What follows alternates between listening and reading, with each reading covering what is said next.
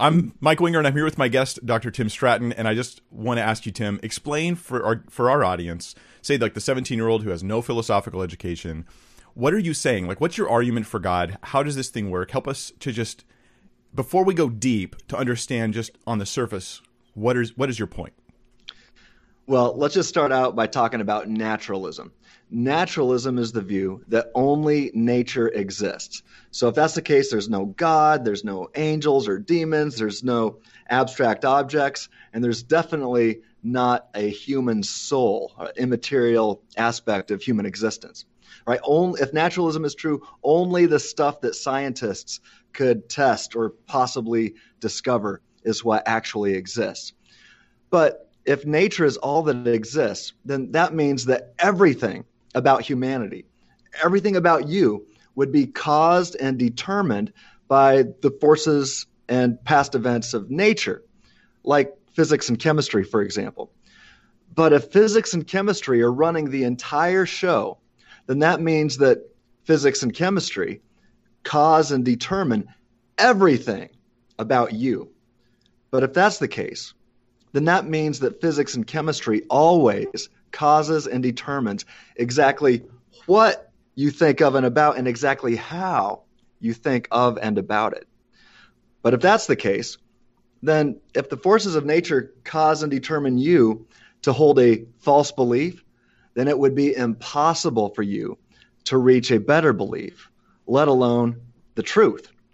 But here's the deal you can reach true beliefs. Uh, you can do it. I mean, uh, does anybody really want to say that they can't reach true beliefs? I mean, that that would mean that you reached the true belief that you cannot reach true beliefs. And that's just crazy talk. Yeah. So so if that's the case, here's what we can conclude. Since you can reach better and true beliefs, uh, right? You're not you're not forced to hold false beliefs. Then it follows that not all of your beliefs are caused and determined by the forces and past events of nature, or really anything else for that matter. And that means that you really are a free thinker. You're a free thinker. So that means that you have free will, namely, free will in the libertarian sense. And I'll explain that more later. But that means that you seem to be more than just nature. That is to say, that there seems to be something supernatural, as it were, about humanity, something other than nature about you. And I contend the best explanation for this free thinking and supernatural ability is God, and more specifically, the biblical view of God. So that's a quick flyover of some of the stuff I'll unpack more as we go on today. Right on. So in, in short, it's and t- please feel free throughout this whole interview. Correct me if you feel like I'm misrepresenting or I've got something wrong. I'm uh, no ego there. Just you know, make your case. But but here's my my takeaway here so far is what you're saying is um, humans we have the ability to think freely and to make rational choices. Like I think this is true. I think this is false, and we're actually deciding between those things, and that itself is is evidence for God. Uh, the best explanation for that is God, and we'll explain why as we go along. And that sounds cliche almost, but it there's a thoughtful philosophical case you're going to make but you're also adding and if you argue against this you you have to like assume that it's true kind of to argue against it because if if you think you're making rational choices then it's okay to argue that you're making rational choices but you're going to argue that you're not which is a rational argument for something that you think you can't rationally conclude at any rate Yeah, you did something good. like that. Uh-huh. Um, all right, so let me introduce you guys to my guest. Uh, this is Dr. Tim Stratton. Uh, me and me and him actually met at the uh, the EPS conference uh, or ETS conference. It's the same thing, but we met there last year, Evangelical Philosophical Society conference, which was. Um, I, I found out when I went, I was a noob, right? It was my first time. That it's actually apparently people go more to hang out than they do right. to attend the sessions, which is kind of sad and Don't also enjoyable. that's right. That's right. It's kind of the, this the untold truth about the, the ETS uh-huh. conference. Um, but I was there with the sessions, and I remember I saw uh, Tim Barnett, and he was like, "What are you doing?" And I was like, "Oh, I'm gonna do this one and that one and that one." And he goes, "You noob." I learned anyway. Yeah. Um, but me and Tim hit it off. Uh, we we we became quickly at, at least friends. Uh, mm-hmm. You know, mm-hmm. if maybe I don't know if we don't talk to each other that much, but I, I think we are we're of a friend status we Definitely. each other in, in, in real life, not just Facebook. That's At right. any rate, uh, tell us though, Tim. I know you. tell the audience who you are. Like what what gives what you're about to share some credibility. You know, the work you've put into this. Uh, well, you know, I was uh, I was in youth ministry. I was a pastor for years, and I started being challenged uh, by uh, students in my youth group in high school ministry and in college ministry. Uh, you know, uh, students who were really struggling with their faith, other students who, who were becoming atheists in my youth group, and they were challenging me with some really tough questions. And I didn't know how to answer any of them. And so it kind of shook my faith uh, quite a bit, actually. But I started, uh, you know, I, I made a commitment saying I'm going to follow truth wherever it leads. I'm going to go look for evidence. Um, and if, hey, if atheism turns out to be true, I'm going to be the most uh, committed atheist you've ever seen. And uh, you know, if it's Islam, I'll be a Muslim. If, you know, I'll be if it's if Buddhism is true, count me in. Um, and if Christianity turns out to be true, then I'm going to be more on fire for Christ uh, than I've ever been in my life. And and uh, so I went on a journey. And one of the things that just kept me up at night was this topic about free will. And at the time, I was a, a diehard cage stage Calvinist, um, and I didn't believe that we had free will. Um, but I started having dialogues with uh, atheists who were calling themselves free thinkers. And they were also saying there's no such thing as free will. But then it hit me that they're calling that they're denying free will, yet calling themselves free thinkers. And I started thinking about my own beliefs also as a as a Calvinistic determinist, and started seeing, man, there, I need to look into this more. Well, needless to say, um, I'm convinced that we can demonstrate that humans do possess libertarian free will, at least sometimes. Obviously, not. There's not. That doesn't mean I have free will regarding everything, but I make a case that exhaustive determinism is not true, and that occasionally we possess libertarian freedom. So uh, I'm not a deterministic Calvinist anymore, not a Calvinist at all anymore. Um, I'm a Molinist, but uh, I, I definitely don't think that the atheistic worldview, at least the naturalistic worldview, um, can make sense of uh, the the term free thinker. So that's kind of what sparked some of this. I, I did a master's degree at Biola University, uh, laser focusing on this topic, and then I did my doctoral work, um, doing much work on this topic as well as some other things as well, um, and just finished that up last year. Sure. So- And then for those um, who, like me, didn't, you know, kind of spend a lot of our times in these academic institutions, like I just, I want um, the audience to know what this means is that uh, T- Tim has actually focused on this issue, and that means that he's tried to figure out how to refine an, a, a philosophical argument for God from free will, which involves defending that we have free will. We're going to do that today, and it also involves explaining why uh, the the whole idea of free will is incompatible with naturalism or that sort of godless view of of the world. And so mm-hmm. this is something he's going to defend. And he's tried to find challenges to this argument. He's tried to find things that would rebut the argument. He's changed the argument to try to make sure Yeah. it was more refined and more That's right. thoughtful, yeah, and more bulletproof. And so mm-hmm. basically, you know, the reason why I want you here for this is because whatever you know objection may arise, you've kind of already thought through that path, at least as far as you know. You know all the objections, you've, you've Right. kind of worked through them all, and you have what you believe is a good answer and response. So he's going to break down this argument for us. Give it to us thoughtfully. And one thing I'll, I'll mention, ooh, almost spilled my coffee. That would be terrible. I'd just be afraid I'd fry my computer right now. At any rate, um, one thing I want to mention though is when you were a youth pastor, which I may have a little experience at that myself, Yeah. 13 years. Um, actually, I was in youth ministry for uh, for a lot longer than that, but I was as a pastor for 13 years. Anyway, the the thing that I appreciate about you is that you came to a point where you said, "I don't know the answers to these questions." And sometimes I think Christian leaders we feel like we're supposed to be the answer man for everything. And so we don't allow ourselves to be ignorant for a time on an issue. It doesn't mean we're wrong about God. It just means I don't know the answer to this issue. I'm going to go ahead and try to find it. But instead, pastors, there's this pressure, at least in my experience, to have a quick, in your pocket answer for anything someone says. Answer it within two minutes or less, and then move on. And that can actually cause us to have insufficient answers because we haven't given ourselves permission to think something through. Um, so anyway, I, I, commend you for that. Um, all right, so so Tim, tell us about the argument from free will. Walk us through it all, and then if you guys want more details, we'll tell you uh, later on about uh, Tim's book that's coming out pretty soon. Do you know when the time is on that? I don't know the date yet, but uh, Wipf and Stock is publishing it. It's called Human Freedom, Divine Knowledge, and Mere Molinism. And uh, they've got the final edits. I'm waiting on the, the book cover art and uh, the release date. So it should be soon. Cool. So, I mean, you know, when you're watching this video, it may already be out. Um, if it is, I'll put a link in the description down below for when it is. And we're not, I mean, this is all just about creating resources for you guys. So we're going to give you as much data and info as possible right now. So let's go ahead and get started. Cool. Take us away. We're going to have a long video today, and we're going to get deep into this argument, the philosophical argument from free will. Uh, well, from us to free will, and from free will to God. I'll put it that way. Yeah. all right. So, what, what do you want to what do you want to share, Tim? Yeah. Well, uh, like I said, it, it really came down to uh, what it means to be a free thinker and what it takes to be a free thinker. Uh, you know, back in the day when I was first um, exploring uh, where the evidence uh, leads, and I was talking to atheists all the time. Uh, I wanted to know if atheism was true, you know, but I realized that atheists uh, like to label themselves as free thinkers.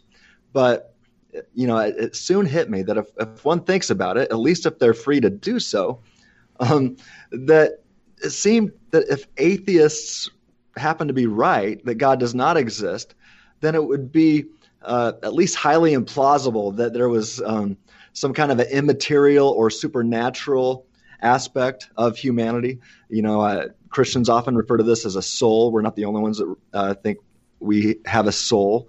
Um, but if somebody doesn't like the word soul, just think of it as an immaterial or supernatural aspect of humanity or of the human existence. Sure. Yeah. Um, but but this led me to the conclusion eventually that it seems impossible for the atheistic naturalist to to really be a free thinker, even though they like the label.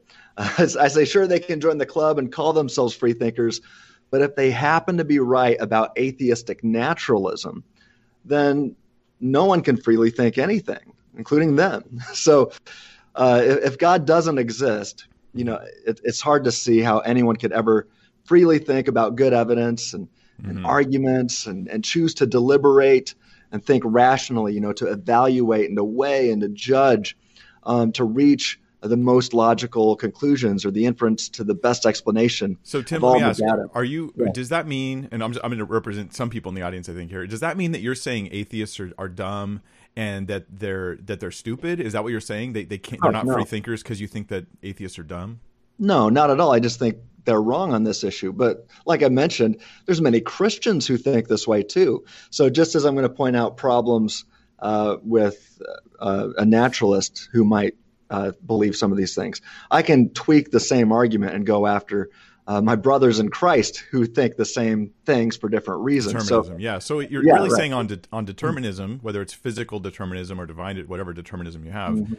that's where you say, okay, well now you can't be a free thinker because that that worldview doesn't is is not consistent with the conclusion that you're a free thinker. That would be right. a different argument than saying it's kind of like when you say when I say to the atheist, you know, you don't have objective moral values and duties on your worldview. It never means you're a bad person No, that's. No, I mean, that's a whole different issue. Like it's just unrelated. Yeah. Yeah. yeah I mean, uh, some of the people that I disagree with on both sides of the theistic aisle. I mean, I can say, I, I can look at these people and say, "Wow, you guys are brilliant, um, uh, such great thinkers." Uh, but just making a little mistake right here, and I'm sure that I make mistakes. On I don't. I'm not infallible, but I've worked really hard over, you know, I'd say since uh, over the, I've spent the last eight years laser focusing on this topic. Um, and I could be wrong, but uh, I think we'll see as we uh, flesh out the argument that man, there's a really good case here that uh, mm-hmm. humans are not always yeah. causally determined. Yeah. All right. Can we get? I'm excited to do it. Can we get into the argument? Yeah. Okay. So this this is really an argument. Uh, I I, th- I first crafted it while I was at Biola University it was either 2011 or 2012, um, right in that area. And I'd been thinking, well, I think I'd been thinking about it probably since 2010 or 2011, but I think I first put pen to paper and got these premises down in 2012. Um, and it came after I was dwelling upon what it means to freely think in a libertarian sense. So I need to define that. Yeah. Um, so before I share the argument, uh, let me explain what I mean by libertarian uh, free will or uh, libertarian freedom. When I use the word libertarian, I'm not talking about politics. A lot of people think I'm going straight into politics, and I care about politics. And in fact, sometimes I think uh, these metaphysical views do uh, and should um, be applied to politics um, because metaphysics is a study of ultimate reality, and we should want our uh, politics to correspond to reality. Um, but I'm not talking about politics today. I'm focused on uh, what what it means to have libertarian freedom in a philosophical sense. So, um, there's two uh, definitions of libertarian freedom um, that are typically uh, referenced in academia. Uh, one is uh, I'll just call it a, a person who has an ability to do otherwise possesses libertarian freedom. So it's that ability to do otherwise that people focus on. Uh, that's you know the technical uh, term for that is the principle of alternative possibilities. That's abbreviated quite often as the PAP or the PAP. Mm-hmm. Um, so, uh, but that just refers to one's ability to do otherwise. So that's so like again, if I'm if I'm like a, an ice cream shop and I, and they're asking what flavor do I want and I say chocolate, I really mm-hmm. could have said vanilla. Like I had the ability to, to say vanilla and I said chocolate. That's right. Okay. You really could have uh, chosen other than chocolate. Mm-hmm. Um, and there's so many different kinds of uh, thought experiments uh, that we could do, but ice cream is always a, a good one to start that's with. where I go right away. Yeah, that's right. Excuse me. All right, the second one that's the uh, the ability to do otherwise version of libertarian freedom. Mm-hmm. The second uh, definition uh, simply refers to a person who is simply uncaused or not causally determined. You know, if you are not causally determined at any point in your life, then at that point in your life, you possess libertarian freedom. And that's referred to as sourcehood freedom, sourcehood libertarian freedom. That means you are the source of a specific thought or action. And so if you're the source, even if you can't do otherwise for some weird, strange, or odd reason, if you're the source and nothing else is causally determining you, then you've still got libertarian freedom. So, for example, if I can demonstrate that a, that a person, at least sometimes, possesses the ability to think or act otherwise. Well, then I've demonstrated that this person possesses libertarian freedom.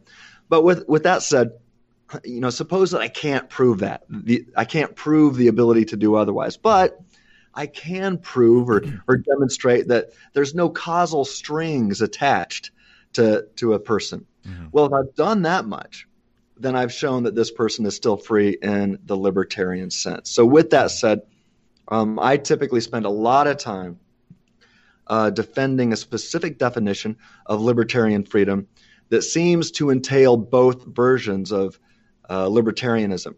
And, and I simply say that libertarian freedom is the ability to choose between or among a range of alternative options, each of which is compatible with one's nature at a given moment. So I'll say that one more time. Libertarian freedom is the ability to choose between or among a range of alternative options, each of which is compatible with one's nature at a given moment. And, uh, you know, there, there's some people who say, well, you, we've still got free will, but um, not libertarian freedom. We've got compatibilistic freedom. And that just simply means that there's, they think that there's only one thing compatible with your nature at a given moment. And I say, well, why think a thing like that? why can't we have a range of alternative options, each of which is compatible with our nature at a given moment? And I argue that we do in my book. But um, so that what you, yeah. the description you give sounds like it's consistent with the PAP version, right? where I, I could yeah. like, the principle of all alternative possibilities, and that's the, that's the version you defend, right? I defend both of them. Uh, well, yeah, I, I guess I, both because one is inclute in the other. That's right. Um, I just simply say, look, there's sometimes when uh, all that's needed is sourcehood. Mm-hmm. And if there's ever a time where I can't demonstrate the the PAP, mm-hmm. um, if I can still demonstrate sourcehood, I still win. I still get libertarian freedom. Mm-hmm. But I, I give arguments for both in my book. I argue both for sourcehood and uh, at other times, at least at some times, you've got to have the the principle of alternative possibilities. Um, now let me so, let me throw something out here. I I, I think that the and maybe I'm wrong, but I think that the average person does think we have free will. I think it's a very commonsensical thing. I think it's just super obvious to us. And I realize that when you step into the realm of philosophy, there's things that are very obvious and probably very true that are sometimes also hard to tr- hard to prove. and um, right. and then I think a lot of normal people are just like, yeah, I have free will. I make choices all the time. My yeah. personal experience, and yeah, that does matter, of me making choices every day proves to me that I have free will. I, I I'm reacting and deciding and you know and and so I, I think in that sense you have an easy case to make for free will for most people. Right, yeah. But then for other people, you have this massive mountain to climb because right. they're going to really fight you on it. it would yeah. you would you think that that's a good, or correct, or accurate view of things? I, I do believe that you're exactly right. Uh, it's intuitive to us. It's I'd say it's intuitively obvious mm. that uh, we're not being causally determined by something or someone else when you choose Coke or Pepsi um, you you have this sense that yeah, I'm going to choose Coke today, but I could have chosen Pepsi. Mm-hmm. Um, so I remember the first time when somebody told me that I don't have free will. Uh, this was another Christian, by the way, an exhaustive divine determinist. Mm-hmm. And he sat down and, and I, I was like, wait, you're telling me that when I'm at the fast food restaurant, and I go up to get a drink and I'm looking at all these different options and I can, you know, hold my cup underneath each of them. You're saying that I don't have the ability that I can only choose one thing. And he goes, Yep, that's exactly right. And I'm like, No way. I resisted it. But he kept then trying to tell me from a biblical standpoint how we don't have it. Now, I think he's dead wrong. But at that time, he convinced me. But it took a lot of work on his part. And you know that's when I to fight against all that intuition that you had right, that says, right. "But I make choices all the time." That's you know? right. yeah, that's right. Yeah, and so this doesn't mean we make everything we do as a decision. It just means that we are making choices. Yeah. And um, yeah, I, I so you could actually we could actually spend the whole like two hours talking about proving free will. Um, and I do know you have an argument for that. And would you should I put that on the screen for people to look at, or am I um, cutting, am I cutting off stuff that you wanted to share? Yeah, you know, first I should probably just say before we get to that that uh, you know libertarianism or this libertarian free will, it's rejected by most of the world's leading naturalists and, and atheists. Mm. Uh, so you know uh, Richard Dawkins, Sam Harris, Daniel Dennett, uh, Alex Rosenberg, uh, Jerry Coyne, Sean Carroll, uh, Dan Barker, who my friend, colleague, and boss Braxton Hunter just debated on this topic, on this mm-hmm. very topic on free will. Yep. Uh, and of he course, the late, yeah, yeah, he really did. Um, the late Stephen Hawking also rejected libertarian freedom know, so I could the the list of these naturalists could go on and on and on, mm-hmm. and not to mention, Mike, I I saw your Twitter feed yesterday, and I saw all these atheists and naturalists uh, commenting on, uh, you you know, you tweeted about this conversation we That's were going right. to have, and, I, and so I skimmed down and I looked at so many of the comments, and I'm like, well, they're all affirming that, um, at least the vast majority of them were affirming that yeah we're uh, of course we don't have free will yeah. uh, and some of them are saying there's no way we could you know have libertarian freedom mm-hmm. and things like that.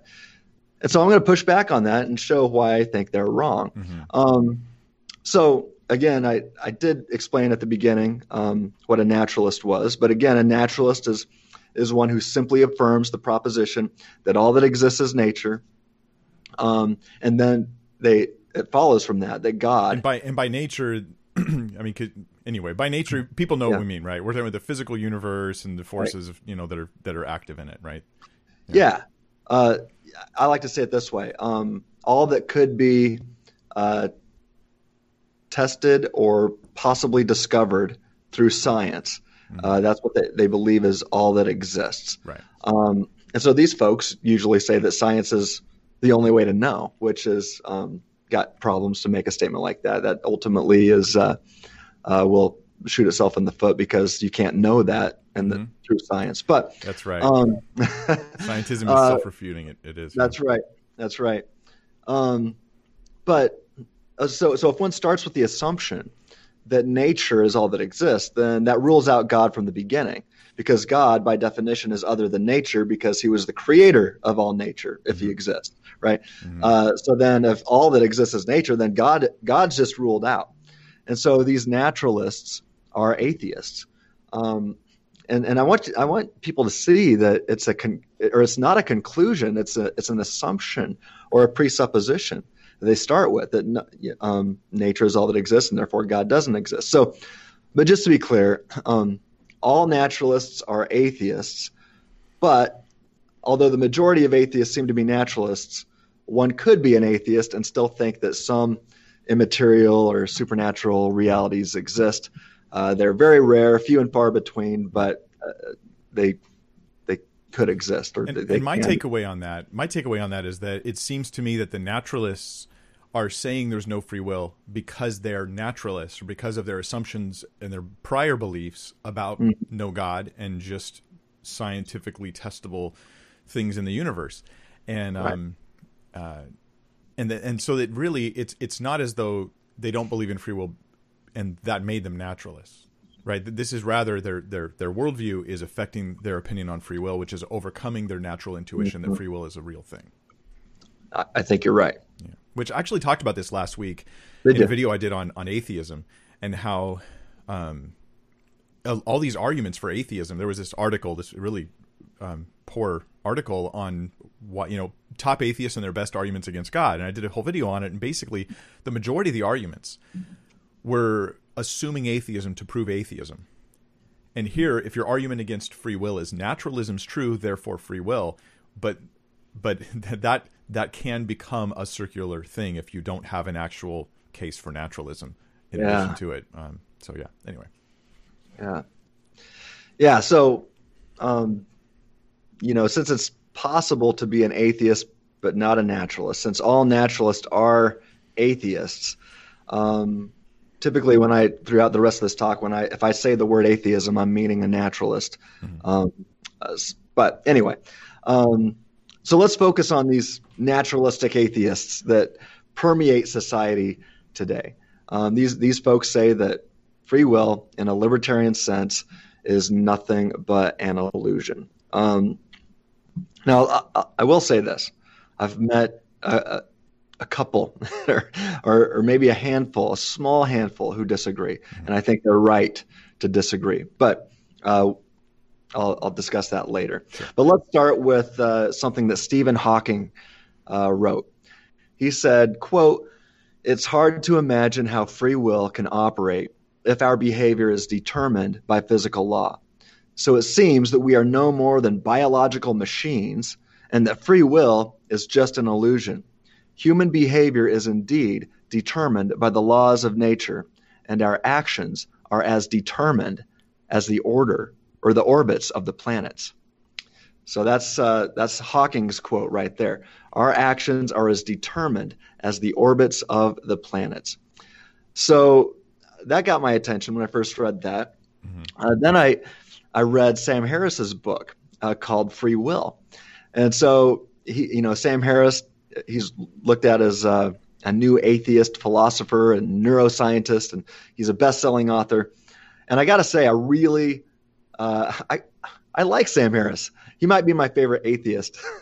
um, uh, you know, I, I, think he's been doing some really good work, just talking about the culture today, and you know, all the the violence and riots that are in the streets right now. I think he said some good things about that. Um, but when it comes to free will, and obviously I disagree with his atheism, um, I think he makes some big mistakes.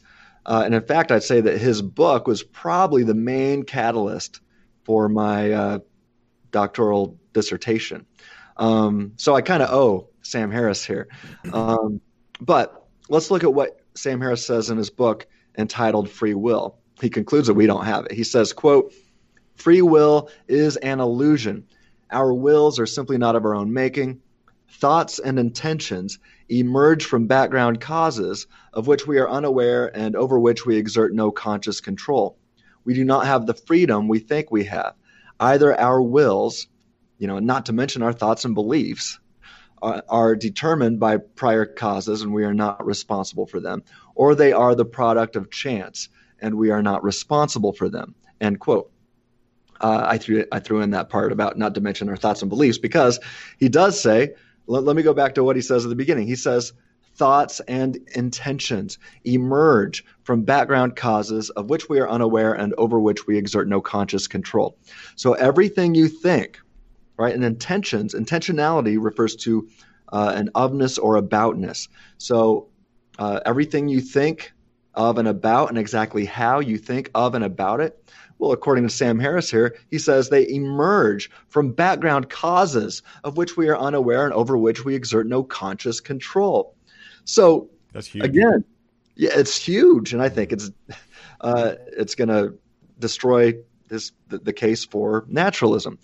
So we'll unpack that, but it seems that a majority of atheists and naturalists agree that things external to humanity govern and control everything about humanity. So, according to them, this determining, as Harris made clear, includes the thoughts, wills, and intentions of humanity. Now, I got to say, I think he's right that if naturalism is true, that's what would follow. Mm-hmm. Um, but Harris and company are saying that something other than humanity, other than you, uh, causes and determines all the thoughts and beliefs in your head right now, all the thoughts and beliefs you've ever had um, up to this point, and all the thoughts and beliefs you're going to have in the future. None of it is up to you, it's all up to other stuff. So here's the rub if your thoughts and intentions are always caused and determined by external factors, then something other than you always causally determines exactly what you think of and about and exactly how you think of and about it. And that's so important. Let me let me say that again.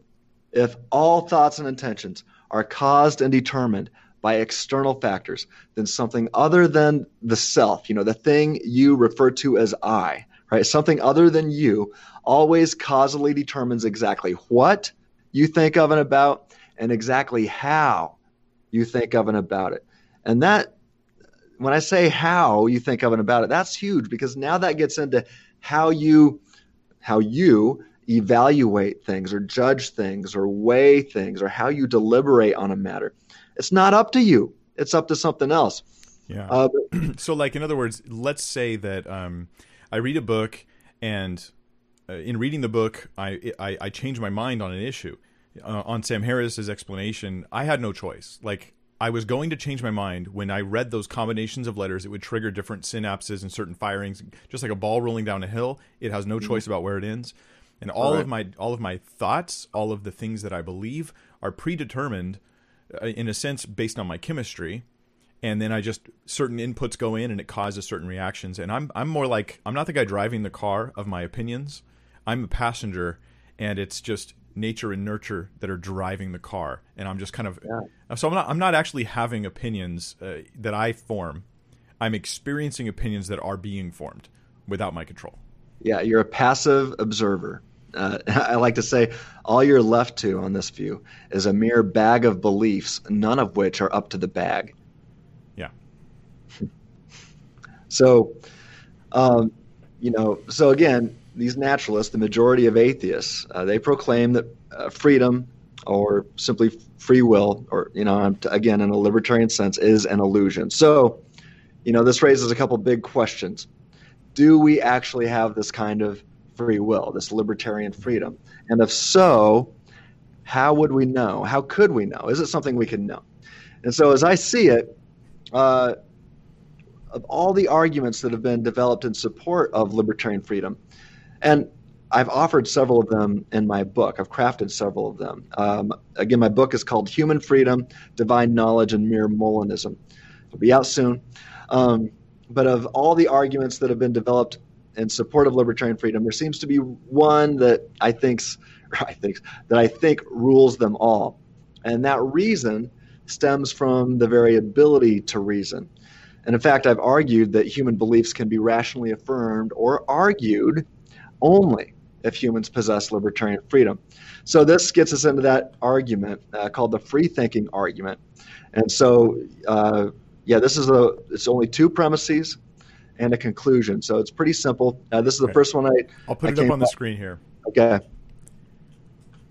So, uh, I think this is the one I, I first wrote this out in my classroom at Biola in 2012. Um, and called it the free thinking argument. It goes like this Premise one if humans, well, I, I should say, I didn't word it just like this. I've tweaked the wording over the years. So in my master's thesis, the wording was different. And I realized there was some weakness there in how it was worded. Uh, so now I've, I've changed the wording. You mentioned that I've changed it as I've gone on. Yeah.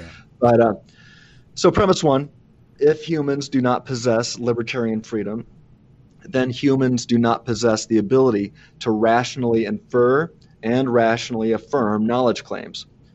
Premise two humans do possess the ability to rationally infer and rationally affirm knowledge claims. Right, who's going to disagree with that one? So, conclusion therefore, humans possess libertarian freedom. So, this short syllogism is eye opening because it deductively concludes something that's been debated. It's been debated for centuries. Um, so, if this argument stands, and I believe it does, I mean, really, I mean, I, I think it's one of the most powerful metaphysical arguments I've ever seen. Um, but I, I, guess I'm, I might be biased. I might I might be causally determined to think that. um, but I, I, think I think we'll uh, unpack it and people will see why I think that. Yeah. But again, if this argument stands, and I think it does, then this centuries long debate is finally over. So I'm, I'm kind of excited about that. Okay, uh, so but, just for those who aren't familiar with like a syllogism type argument, um, this isn't the defense of the argument. This is just the argument, right? So it's like if one and two are true, and three follows from one, then his case has been made. And so it's like you know taking the concepts and smashing them out there, breaking them down, whittling them down until it's like this is all I really need to prove my point. I don't think you can argue against it. Mm-hmm. Um, but and if I'm right about that, then uh, I said you know this debate that's been raging for centuries uh, is finally over. At least sometimes we've got libertarian free will. Not everything is uh, causally determined, or, mm-hmm. or so we can say exhaustive determinism is false. But I wasn't content with uh, just demonstrating that humans possess libertarian freedom, which was pretty cool uh, by itself. But I sent, I, I, got this feeling that there was more available to uncover, and, and I think it was right. So I simply added two premises, two additional premises, which then gave us two additional deductive conclusions and one abductive conclusion that's pretty powerful and attention getting. So this argument isn't just the free thinking argument. This now is the free thinking argument against naturalism. So uh, I'll, I'll share that. Um, you want to put that up on the screen too? There it is. There you go. All right. So, premise one. All right. Let me just say, you guys, I think this is a great argument, and I think that we should we should listen to it thoughtfully and pay attention to it. Um, so please take the time. And uh, actually, I, I know my audience, a lot of these the people watching, they're excited to hear these thoughtful. You know, here's an argument I know this is a long video, but I wanted it to be long because I want to hear it all. And so, anyway, go for it, Tim. yeah, I don't know if you're going to get it all, but you're going to get a lot of it today. Yeah. Um, if you want it all, you got to buy the book. So, sorry. Another plug. Had to do it. Um, all right. So, the first premise goes like this If naturalism is true, human nature does not include an immaterial soul. Premise two if human nature does not include an immaterial soul, then humans do not possess libertarian freedom. Three, if humans do not possess libertarian freedom, then humans do not possess the ability to rationally infer and rationally affirm knowledge claims. So that was the first premise of the last argument. Now it's number three, and so this is what I call the core of the argument. Uh, so then premise four is humans do possess the ability to rationally infer and rationally affirm knowledge claims. So now we've got some uh, deductive conclusions here. So, so five says, therefore, humans possess libertarian freedom. Six, therefore, human nature includes an immaterial soul.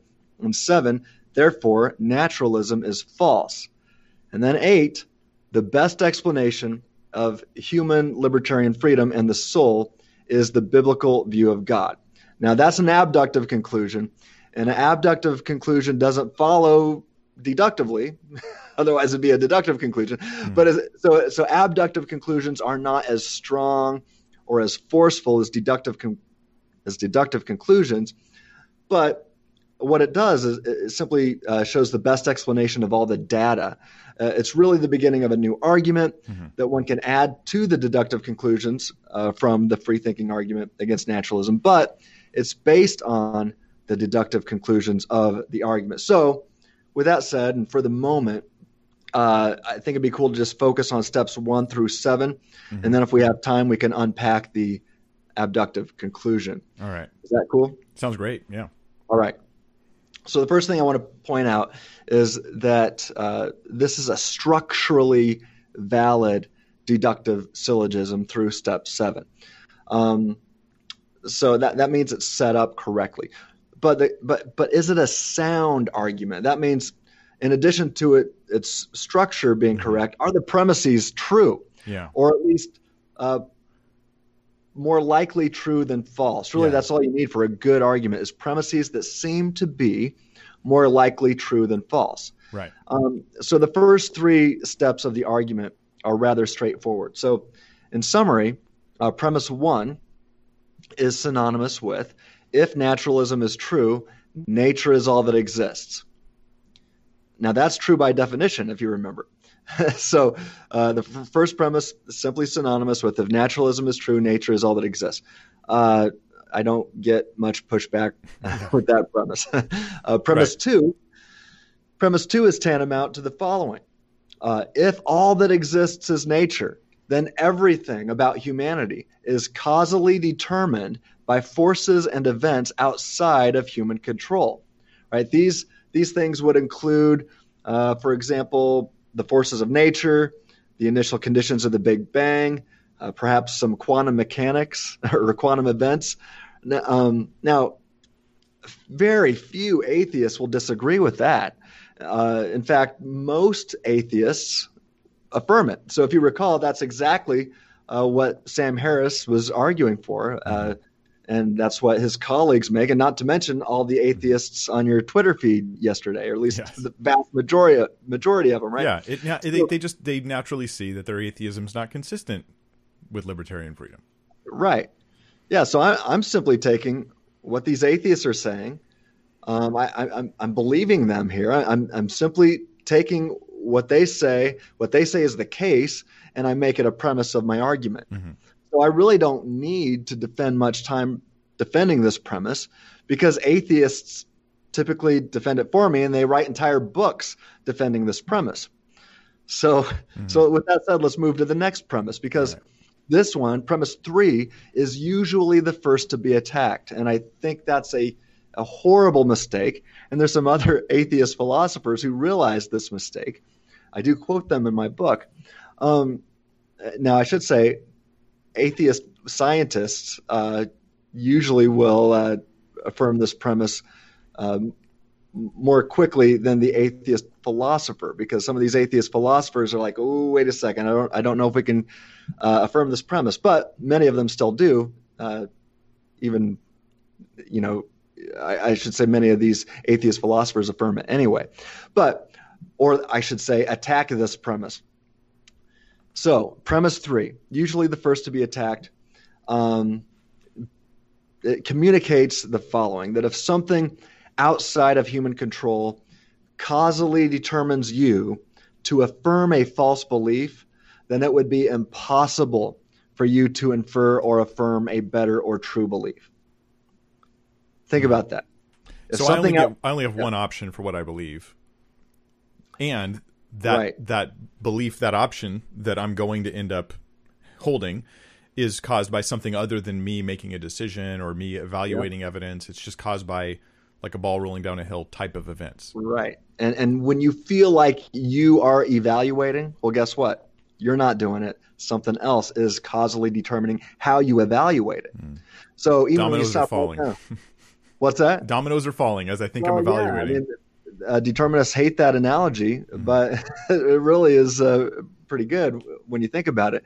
But if something outside of human control causes and determines you to affirm a false belief, then it would be impossible for you to infer or affirm a better or true belief. And that just seems indisputable. I mean, think about it. Um, if all things are outside of, of human control, then that includes exactly what every human always thinks of and about, and exactly how each human always thinks of and about it.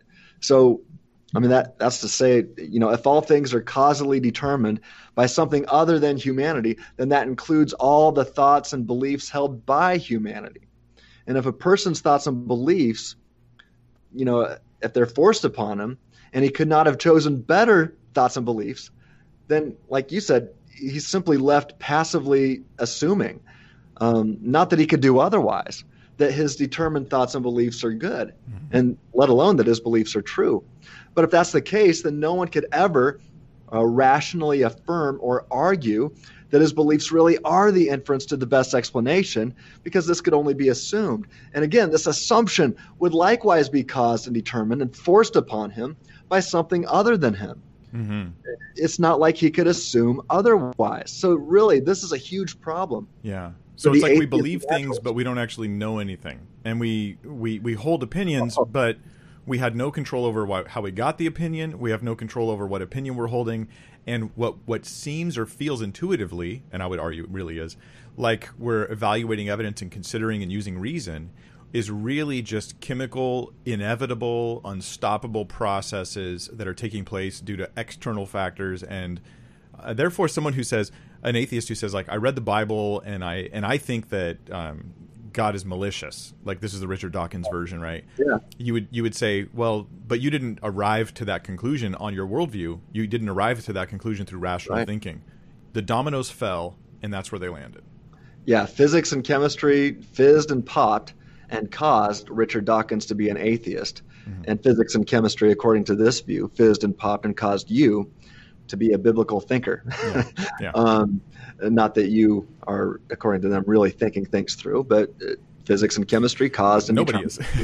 right, right. Yeah. Physics and chemistry caused you to be a Christian, uh, and physics and chemistry caused Richard Dawkins to be an atheist. So that's what it comes down to. Yeah. And I like how you said it there, Mike. You you said uh, we've got these beliefs, but we really can't know anything. Uh, mm-hmm. Is that what you said? Yeah. Yeah. Uh, now let me explain that. uh, so this really comes down to justification for our beliefs. So uh, we, the atheist, if naturalistic determinism is correct, as we've seen, there, we don't have justification for any of our beliefs on this view. Uh, now, to make matters worse, if justification is required for knowledge, or at least some kinds of knowledge, then then this knowledge um, becomes an illusion. This knowledge is illusory. Like you said, we don't know anything. So atheists are saying that free will is an illusion, and I'm saying, okay, great. Well, if that's the case, then rationality and knowledge gained via the use of reason or the process of rationality are also illusions. That knowledge gained through rationality is also an illusion. Mm. So uh, the belief so, that free will is an illusion itself, based on the conclusion that free will is an illusion, is a belief that was caused not by rational thinking, but by chemical exactly reactions. Right. Yeah. On that view, that's what they're left with. And so now you've got problems with justification. Mm-hmm. So uh, let's talk about justification, uh, at least briefly here. We're get, getting into some philosophical waters. Um, and you know, you've got many people who watch your show, Mike, uh, who are who might know what justification means in the theological sense. Yeah, We're not, I'm not talking about justification in that sense. I'm talking about justification for one's beliefs mm-hmm. uh, that lead to knowledge. So, epistemologists are uh, professional philosophers who uh, study knowledge and how we gain knowledge and what it means to have knowledge. And so these epistemologists often define knowledge in simplest terms um, as justified true belief. Now, some contend that maybe more might be required, but most, it seems, will say that uh, you need these three ingredients justified true belief mm-hmm. uh, to have knowledge, or, or at least those three ingredients, maybe more, uh, to possess what I refer to as reason based knowledge. Yeah. So think about it like this uh, Socrates noted that a, a true belief is good, but it falls short of knowledge, right? A true belief is good, but it's not knowledge. It falls short of knowledge. Knowledge has greater value than mere true belief because it's rationally grounded, right? It's imagine that it's tied down to the ground, uh, whereas mere true belief is ungrounded. So, according to Socrates, knowledge is true belief plus a rational account to ground the belief mm-hmm. or to tie it down. So let me quote him. To quote Socrates, he says, quote, true opinions are a fine thing and do all sorts of good so long as they stay in their place. But they will not stay long.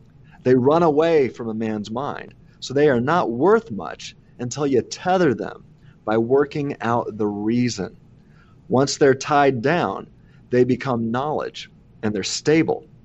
That is why knowledge is something more valuable than right opinion. What distinguishes one from the other is the tether. End quote. Mm-hmm. So think of that tether as you're tying it down to the ground. Now, I like to refer to this process of rationality leading to reason based knowledge as uh, I, I, describe it like this the, the, steps one takes while deciding uh, what one ought to believe and what one ought to affirm. Right? That's what when I when I talk about the process of rationality, that's a good way how I like to describe it. Mm-hmm. It's the steps uh, that you're taking while you are deciding what you ought to believe. So think about that ought there, that you ought to believe and what you ought to affirm.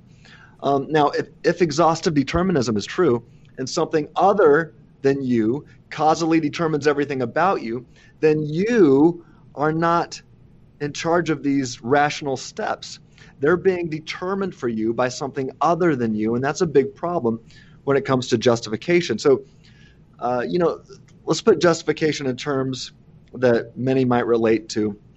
If you've ever had a math class, you know, think about being back in, in high school, uh, taking a math class, and and the teacher gives the students a multiple choice quiz of one complex story problem. Uh, the teacher wants to see if if his students know how to solve the, the story problem. So the first student was like me in high school and didn't understand the problem at all. But I did a lot of guessing in high school. And, uh, and so even though the first student d- doesn't understand the problem, the story problem whatsoever, it's a multiple choice uh, quiz. And so mm-hmm. he guesses and he circles C, right? Well, guess what? C was always my go to. That's right. It's got to be your go-to. and and guess what? It worked. Uh, C happened to be correct. Now he circles the correct answer on the paper, but does the student know the answer? Mm-mm. Does he possess knowledge? No. Of course not. All right. So let's go to the next student. The next student doesn't understand the problem either, but he knows his neighbor to the right. Uh, she's pretty smart. So he cheats, right? We don't recommend that, but you know, he's cheating. He's looking on his neighbor's paper. He sees that she circled C, so he's like, all right, I'm going to do the same thing. Mm-hmm. Circled C. Well, guess what? The answer is correct. But does he know the answer? No. No, he doesn't possess knowledge. Mm-hmm. Well, finally, let's talk about this last student. Uh, she understands the story problem just fine, but she goes further she shows her work in the margins, right? She's uh, cranking out all the numbers and uh, and showing how it works, showing her work leading to the correct answer. And she circles C. Does she possess knowledge? Yeah. Of course she does. The fa- and the fact that she showed her work is the tether that demonstrates to her teacher mm-hmm. and to herself that she possesses knowledge of reality. Now, one may happen to possess true beliefs, but if he doesn't possess a proper justification or a tether for a specific belief, and his true beliefs are simply based on luck, then his belief does not qualify as a knowledge claim, even if it happens to be true. So think about physics and chemistry, fizzing and popping. Talk about luck. Physics and chemistry might cause somebody to hold a true belief, but it's based on luck. Mm-hmm. It's not based on knowledge. If that ha- if, if that's what causally determines everything, then you're you're in a we're all in a world of hurt. we don't possess knowledge. We might have some true beliefs, right?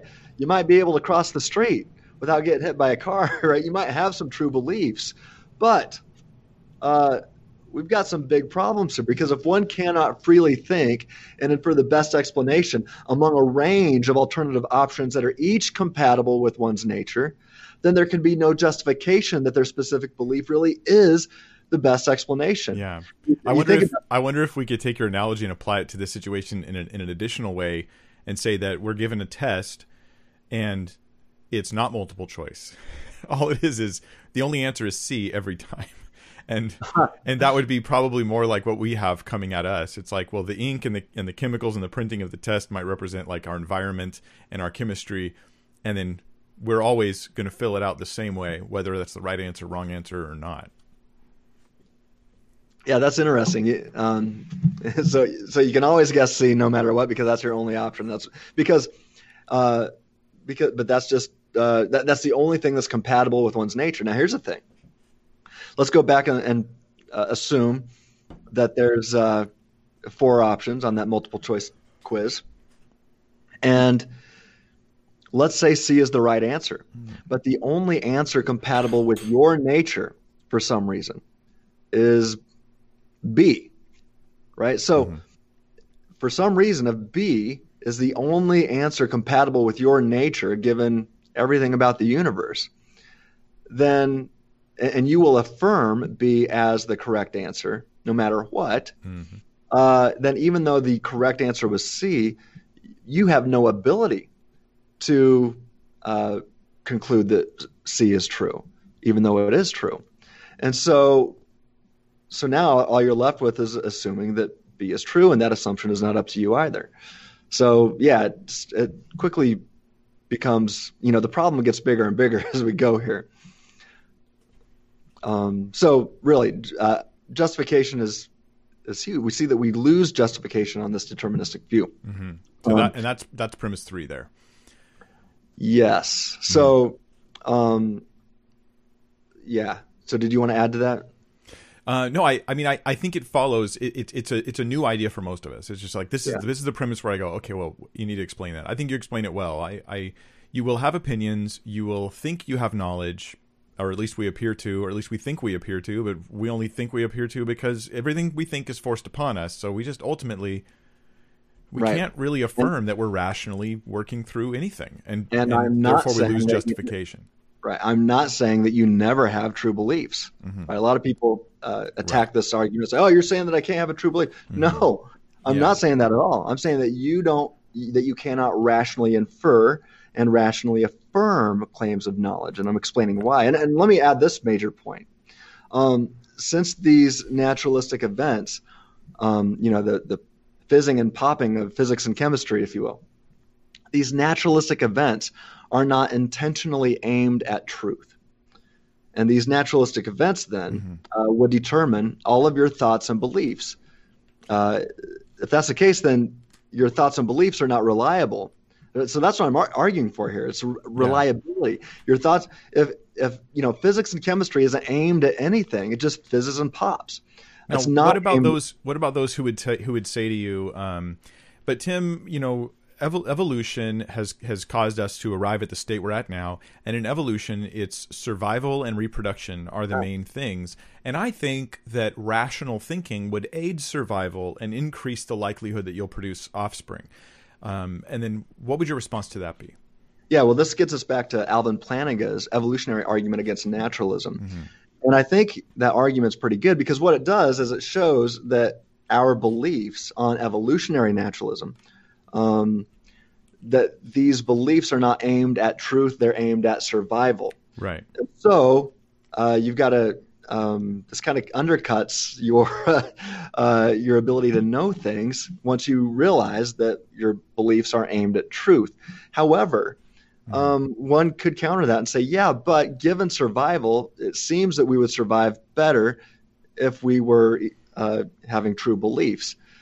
But my argument, um, the the free thinking argument against naturalism, although similar to Plantinga's, I think it's I, I feel like this is almost uh, heretical to say or blasphemous, but I think it's slightly stronger uh, than Plantinga's evolutionary argument against naturalism. For those who don't know, Plantinga is like a massive philosophical heavyweight. Yeah, uh, I will never massive, massive, massive. And so, uh, Tim, you're you are now anathema. yeah, I, yeah, I will. Ne- let me say, uh, he's one of my heroes. I will never pretend to be anywhere as close to as smart as him. I, I'm just saying this yeah. argument seems to be a little yeah. bit stronger. And, and, the bottom line is is that what, what the what the what the naturalist is affirming on one hand is evolution is aimed at reproduction. Right? right. That's that's it's not even actually survival exactly. It's reproduction. That's the thing. Surviving so you can reproduce. Yeah, it's all just re- which is why something that dies while reproducing is a evolutionary win. Right? Yeah. Um, and so um, it's it's aimed at reproduction. And so to say um, I, I'm gonna I'm gonna stretch being aimed at reproduction to to being aimed at forming thoughtful, rational, philosophical beliefs is just it's just not really warranted. That's a big jump. That's a very big jump that we're making there. And um yeah. and at any rate, um please so, should we should we actually on to number four? We spent a lot of time uh, at three. Yeah, I'll just quickly say that on I mean on I mean so Plantinga shows that those beliefs are uh, not aimed at truth because they're aimed at survival, mm-hmm. but on but when you back it up, when you look at the foundation here, and it's just, you know, if it's physics and chemistry and maybe some quantum mechanics running the entire show, those aren't aimed at anything. So that's why I say it's even more of a problem. Mm-hmm. And, and so, bottom line, one cannot determine what he ought to believe if something else determines what he will believe. Um, you know, and I need there, can I share a, a, mad scientist thought experiment with you before we go on to the final? Yeah, and, and I, I know that when you're we talked about this before. I think this is yeah. a good aid for those who were kind of like, okay, well, help me put this all in a nutshell in a big picture illustration. I think this this mad scientist illustration helps us do that where we're where we're at now. Mad scientists are so helpful, um, and there's many mad scientist uh, thought experiments out there. This is uh, one unique to me, one that I crafted to try to uh, make my point. So I say suppose a mad scientist somehow gets access to your brain. You know, I don't know how he did it. When you were asleep, he implanted some microchips or something like that in your brain. And now, unbeknownst to you, he exhaustively controls and causally determines all of your thoughts and beliefs all the time. This includes exactly what you think of and about and exactly how you think of and about it. All of your thoughts about your beliefs and all of your beliefs about your thoughts are caused and determined by the mad scientist. And this also includes the very next words that are going to come out of your mouth. Question How can you, not the mad scientist, rationally affirm the current beliefs in your head as good, bad, better, the best, true, or probably true? Now, note the range of options mm-hmm. from which to choose. Right?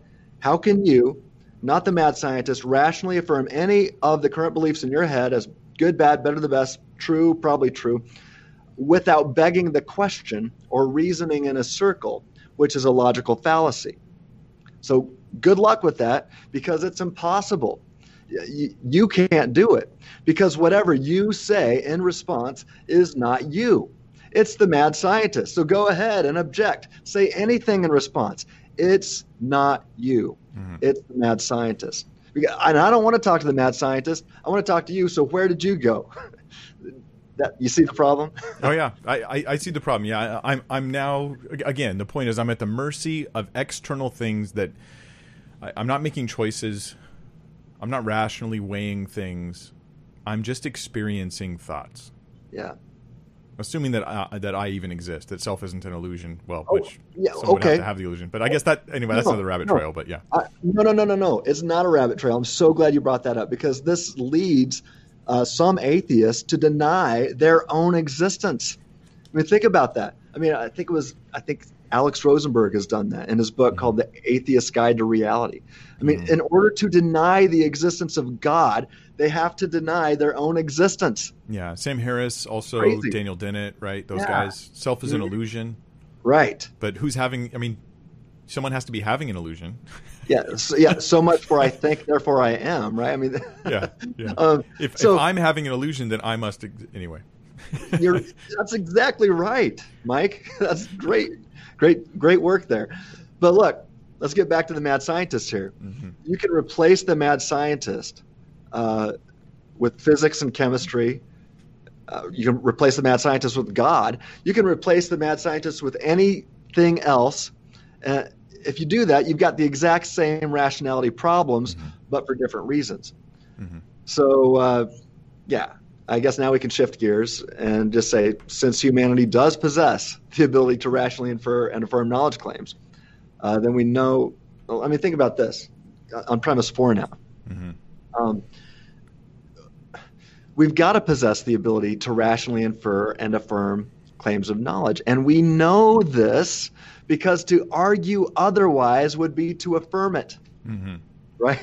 And this We is where self awareness comes in, right? Because as soon as I go, I don't have free will, uh, you have to recognize like, if you try to make an argument for that, you're you're you're functionally denying what you are trying to affirm, because you're you're actually saying here's a case for a rational thinking reason to say and affirm that I do not have free will. Yet this is all reliant upon us having some kind of libertarian decision making in our in the way we evaluate a case, make a case, and make a statement. Yeah. Yeah, I I love how you said it. The way we evaluate a case. Well, yeah, the way we, the way the way I evaluate a case. Well, if something else does that for me, then I don't do it, and that's a major problem. And that's why these atheists are denying their own existence. Um, man, what a crazy view. I mean, to to Mhm. hold to your guns and deny the existence of God, you have to ultimately deny your own existence. Yeah. That In just seems can, I- can I rant for just a second? This is one thing that Please. gets me, and it drives me nuts, is when philosophy professors, and it's usually like low, you know, it, it's like intro to philosophy courses, where on the first day of class they try to convince the kids that they can't even affirm their own existence. And I'm like, if you're going to start philosophy by denying the most intrinsic common sense things, you know, you're, you're just going to be, you know, you're just giving kids nightmares for no reason. like as if they can't affirm their own existence. Right. Um, how do you know you exist? How do you know you weren't made five minutes ago? And I'm just like, look, if, if I have to have a Yeah. philosophical argument to affirm that I wasn't made five minutes ago, um, Right. then I think we're doing philosophy wrong. Right. Now that gets us into what Plantinga uh, refers to as properly basic beliefs. yeah. Uh, there's some things that we can't prove. You can you cannot prove that you're not in the matrix right now. Um, but that doesn't mean, or, and you cannot prove that you weren't created five minutes ago with all these past memories, along with everybody else. Um, uh, but that doesn't mean that you can't say that you possess knowledge uh, that that you don't know that the universe is billions of years old. Yeah, So- I like the philosophers that kind of go, "Hey, I just have certain things that I know, right? And I, I'd rather try Yeah. to understand why do I know things, rather than trying to Right. uh, rebuild my very existence as if I can't take that for granted as like maybe maybe you'd use the term properly basic belief or or I, I just like saying common sense. Like it's just obvious, it's intuitive. I exist. Hello, I'm here. I have a real Yeah. history of experiences, and if I have to start by trying to validate all that, then I think I'm just doing things wrong. I should start by saying, Yeah. okay, that's the case. How do I explain that? hmm I, I like. I I think uh, is right in talking about uh, that there are some properly basic beliefs that we don't have to be able to uh, show that we just know. Mhm. Then he goes on and says that he, you know, why can't God be one of those properly basic beliefs, Mhm. um, or maybe even beliefs like Jesus loves me or whatever. Mhm. Uh, I don't. I'm open to that, but um, I don't start by saying, well, that has to be one of the one of the things. Maybe maybe he's right, but I just say uh, we've got properly basic beliefs, and then we can build on top of those. Those are uh, like our foundation, and Mhm. because of the properly basic beliefs that we have, we can start to connect some dots and gain more knowledge. Okay, so wait, let me bring us back on track with number four. So you're saying Okay. kind of, I've heard sort of two things in our discussion here. Maybe one was from you and one might have been from me. So reject it if you want. but um, but one was humans possess the ability to rationally infer and rationally affirm knowledge claims, partially because to even deny this requires that you do it. Right. Exactly. So so to Yep. even engage in a discussion about what's true and not true, you have to affirm this. And and Right. and then my my thought was, why do I have to defend this? Right. Like, number four, it you should be you should be affirming this. Um, to, to like you said, to deny it is to rely on it. To deny it, which is circular. Yeah. But I, I think this is the kind of thing where we could spin our wheels for years, and it's it it should just be common sense. Like a, the the seven year old gets it, you should get it. Well, imagine if I said, look, uh, premise four, humans do possess the ability to rationally infer and rationally affirm knowledge claims, and my uh, debate partner said, no, we don't. I do not possess the ability to rationally infer and rationally affirm knowledge claims. I'll say, okay, see you later. This conversation's over, right? That's the, the point of a debate. The, the yeah, whole the right. whole premise of a debate is that you can do this. Yeah, yeah. and if and if somebody's going to claim, I cannot rationally uh, reach knowledge claims, then why should anybody listen to the ne- anything else that you say? Yeah. And you're saying I have rationally inferred that I cannot rationally infer anything. Um, so it's self defeating. All right, number five. So five is a deductive conclusion. All right. So and, now th- those were yeah. all, you know, the, setting it all up, and now now you're kind of getting some payoff. right. Right. Right. Um, you know. Uh, yeah. So so five. You, we can just go through the. Should I go through just really quick the whole thing? Um, sure, if you'd like, I can put it all up on screen. Yeah, yeah. Put the whole thing back up, and I'm going to quickly you know, I, I, say this is my elevator. If I'm on the elevator with somebody and somebody says, "Hey, defend your free thinking argument," uh, before we get to the top of the skyscraper, um, I'll say, "Okay, here here we are." So I'll say, premise one: If naturalism is true, human nature does not include an immaterial soul. That simply means that if naturalism is true, then nature is all that exists. Mm-hmm. Premise two: If human nature does not include an immaterial soul, then humans do not possess libertarian freedom. That means that if everything is nature and only nature, then everything about humanity would be caused and determined by the forces and events of nature. Premise three if humans do not possess libertarian freedom, then humans do not possess the ability to rationally infer and rationally affirm knowledge claims. Bottom line, if something outside of human control causally determines you to affirm a false belief, then it would be impossible for you to infer or affirm a better or true belief. Premise four humans do possess the ability to rationally infer and rationally affirm knowledge claims. This premise is simply communicating the fact that you do have the ability to infer and affirm true beliefs. And to argue otherwise is self defeating. It's like telling me, I cannot utter one single sentence in the English language. Well, that's absurd. It's self referentially defeating. And to affirm the opposite is to have it blow up in your face and destroy your entire case.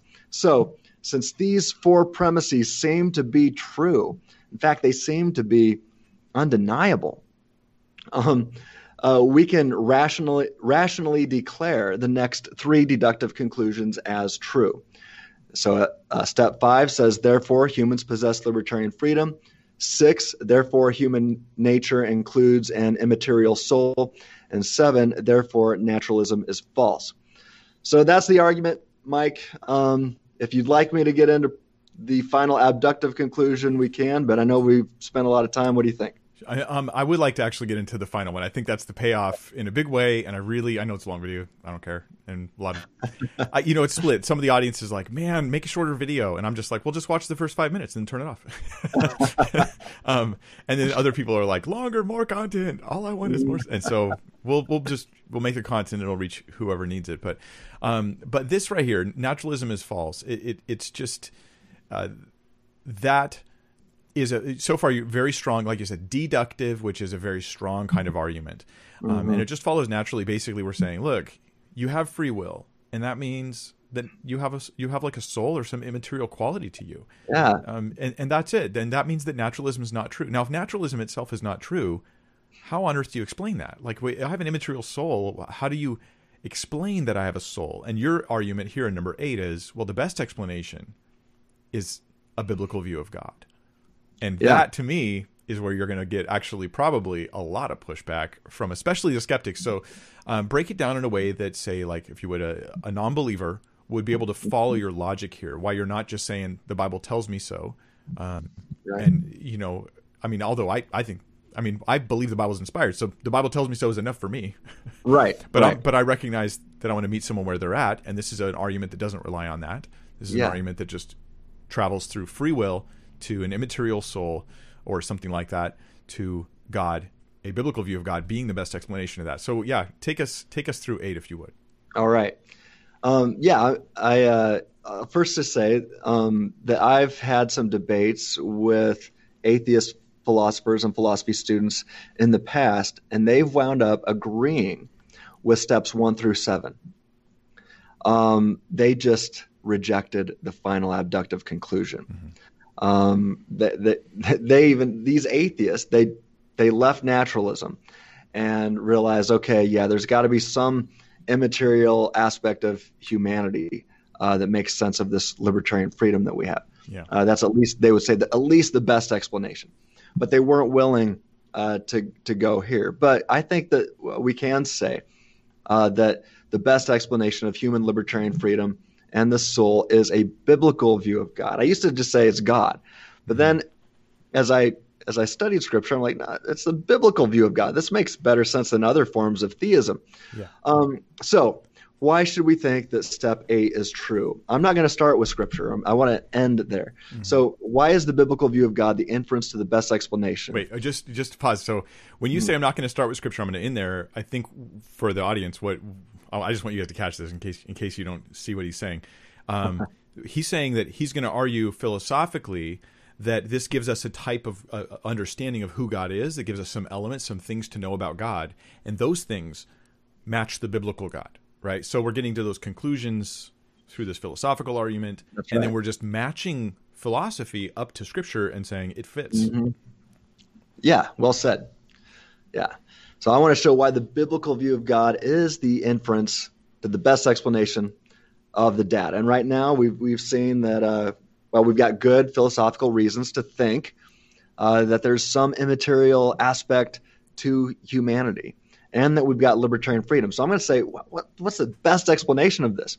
So recall that the entire previous discussion has been argued without appealing to the Bible or any other religious book. It's been based on logic alone. I don't think I've referenced a single Bible verse to this point, have I?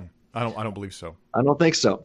So uh, I, I typically, when I go uh, and, and speak on university campuses, I make it clear. I said, Do you, "Does anybody see a Bible up here?"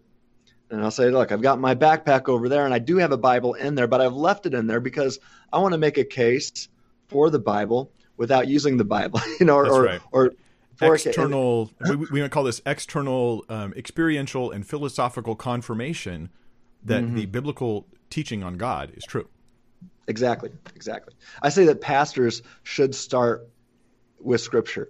But as a philosophically inclined systematic theologian, I don't start with scripture, I end there. So that's what I'm going to do here. I want to end with scripture and show, look, this look at everything we've concluded through logic. And then let's see what the Bible says and we're like, "Oh, wow. This is we're talking about the same thing here." Um, so, having then argued and deductively concluded that the uh, immaterial human soul exists, uh, the question, the next question raised is this: uh, like I said, what's the best explanation? Um, because really, I mean, if you think about it, naturalistic evolution seems to be an unlikely candidate to account for the existence of a supernatural soul, right, or an immaterial anything. So a better explanation is required. Uh, specifically, what is the best explanation for the other than nature aspect of humanity, uh, typically referred to as the soul?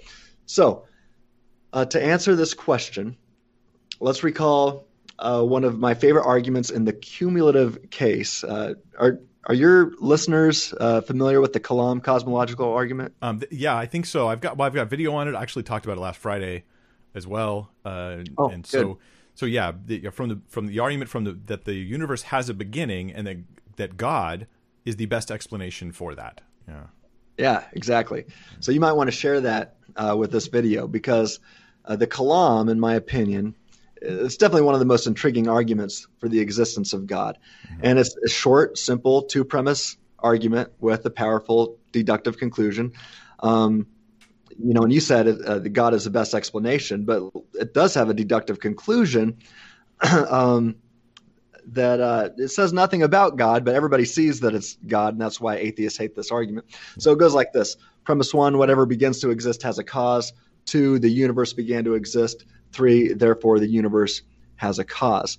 Now, my focus today is not to defend the premises of this well-known argument, mm-hmm. um, but if people uh, want to go watch your video on it, or they can go to freethinkingministries.com, my website. I've written a lot about the Kalam, or they can go to my YouTube channel, just mm-hmm. Free Thinking Ministries YouTube channel. I've got some videos there. Really, the best place to go is uh, William Lane Craig's work, um, mm-hmm. uh, his his website, his books. Um, he's the the king when it comes to um, the Kalam. Mm-hmm. But my focus today is simply uh, focusing on that final step of the deductive conclusion. Um, and, and, if the two premises are true, it leads to a startling conclusion that the universe has a cause. So now you have to unpack uh, what does what does universe mean. So consider uh, this definition of the universe. The universe is anything and everything that is in time and space, including time and space, everything that is physical, material, and can be tested or discovered scientifically. So that's a nice way of saying all nature, right? the naturalist believes that that's all that exists, right? Mm-hmm. That the universe is all that exists, um, only nature. But given this description, the cause of the universe cannot be anything that fits within the definition of the universe. Mm-hmm. And to argue otherwise, one is left affirming um, logical incoherence. You know, like the universe existed before the universe existed. Yeah, or, the, the universe was was causing things while it wasn't existing. that's right. That's right. so, so the question um, is, well, what could have caused the universe to exist logically prior to the existence of the universe or of all nature? So, think about the rational inferences, and this will get a, a bit philosophical here, but it's going to relate to the abductive conclusion of the free thinking argument quite soon. So bear with me. So here's the deal: if the if the cause of the universe transcends space and time, then logically it had to be timeless. Because we're talking about the beginning of time. So whatever caused time, whatever caused the clock to start ticking, had to exist previously in a state of affairs in which the clock was not ticking. Mm-hmm. So this means that whatever was the cause of time would have had no beginning because a beginning necessi- necessitates time. Mm-hmm. So, if the cause existed apart from time and had no beginning, well, it can be inferred logically mm-hmm. that this cause has or had no cause of its own, as it logically never began to exist. Um, mm-hmm. it, it, exists outside of time um, and exists eternally without beginning. So it's an eternal, without beginning cause of space time universe. Um, you know, I saw somebody on their Twitter feed yesterday. Uh, what is, what is it? They said time after time, or uh, what is it? That, that different religions are, uh, or that time disproves different religions. And well, I actually, I've got it. I got it right here. Yeah. See if I can put it on our screen. You sent me some of the ones that you thought were interesting. Yeah, yeah, yeah. Time kills all gods. Okay. Now I saw that and I, I, thought hashtag atheism. Yeah, I, I, think uh, I think time kills most ideas of gods or God or gods, right? But I have an article on my website, freethinkingministries.com, called "Time Proves God," and uh, this this version of God that time proves is quite consistent with uh, the biblical view of God as well. But I don't want to get into that right now, but it's kind of related because we're talking about the space time universe. Um, mm-hmm. So, uh, with that said, uh, the Big Bang marks the beginning of space time. If that's the case, then it logically follows that the cause of the universe also had to have been spaceless. And this means that the cause would have no size or shape. Whatever it was, whatever caused the universe, uh, whatever caused all nature, was utterly immaterial. Mm-hmm. So, accordingly, just like the free thinking argument, the Kalam takes naturalism off the table as a possible model of reality because this argument has provided evidence that a supernatural, some, a, a, an other than nature cause of the universe exists. Mm-hmm. Now, beyond this ultimate cause being outside of time and being immaterial, another inference is that it must be enormously powerful. You know, uh, Dr. Craig, I think, has said, I can't think of anything that would require more power than causing an entire universe from nothing. So, what could require. Or even a uh, paperclip from nothing, if you ask me. Yeah, anything, that, yeah, anything from exactly nothing. Mm-hmm. Uh, this, yeah, yeah, that's pretty. I like the way William look. He goes timeless, spaceless. yeah, that's right. Anyway, he always kind of says it the same way. Uh-huh. Uh, so yeah, whatever it is, it's got to be enormously powerful yeah, to yeah. create a paperclip or a universe, an entire universe from nothing. Yeah. Um, uh, so on top of that, not only did the cause of the universe have to have been apart from time and space, uh, it also had to have the ability. You know, speaking of power, it had to have the power to spontaneously bring the world into existence without anything causing it to do so. Because then, whatever the cause of the cause was would be the cause. I think I said that right. Um, now, remember, now we're talking about causation again. So remember, one of the definitions of libertarian freedom that we started with it's not being causally determined by an external force. Mm. So we see here that whatever the cause of the universe, the, the space time universe was, um, it, it, has libertarian freedom because mm-hmm it wasn't causally determined by something else. Yeah, we have but, no reason to um, invent the existence of something other than the cause of the universe to be alongside. I mean, that would it itself just be it would either the thing we invent would either be another version of the same thing. We'd just be making God again, or it would be something God would have to cause, right? So the the cause of the universe, yeah. um, using Occam's razor, that's right, correctly, which nobody on the internet does, and. Uh, we would we would shave away unnecessary extrapolations. You know, we're going to yeah. bring in other causes. So yeah, in other words, yeah, he, it's yeah. something internal is causing. He's causing himself to create the yeah. universe effectively, right? He's. I want to say he's causing himself. He's just. Uh, he's whatever the cause. That's probably is. a sloppy terminology, huh? He's causing himself. right, right, right. He is the um, cause, anyway. Yeah, there you go. So that's libertarian go. free will because there's nothing external causing him. Now, if you see, I'm, I'm not jumping to the conclusion that this is God at this yeah, point. I'm just me. referring to it as the cause of the universe, saying whatever the cause is, it's mm-hmm. a supernatural cause, it's a timeless and eternal cause. Uh, the cause of space has to be spaceless and therefore immaterial because matter requires space to exist. Uh, another word for immaterial might be spirit, but call it what you will, right? And whatever this cause of the universe is, it's got to be enormously powerful because. Uh, you know the ability to bring anything into existence, let alone a fine-tuned universe, uh, seems to require uh, tremendous amounts of power, and I can't think of anything that would re- require more power. Now, we've also shown uh, that this uh, this cause of the universe, whatever it is, uh, has libertarian free will.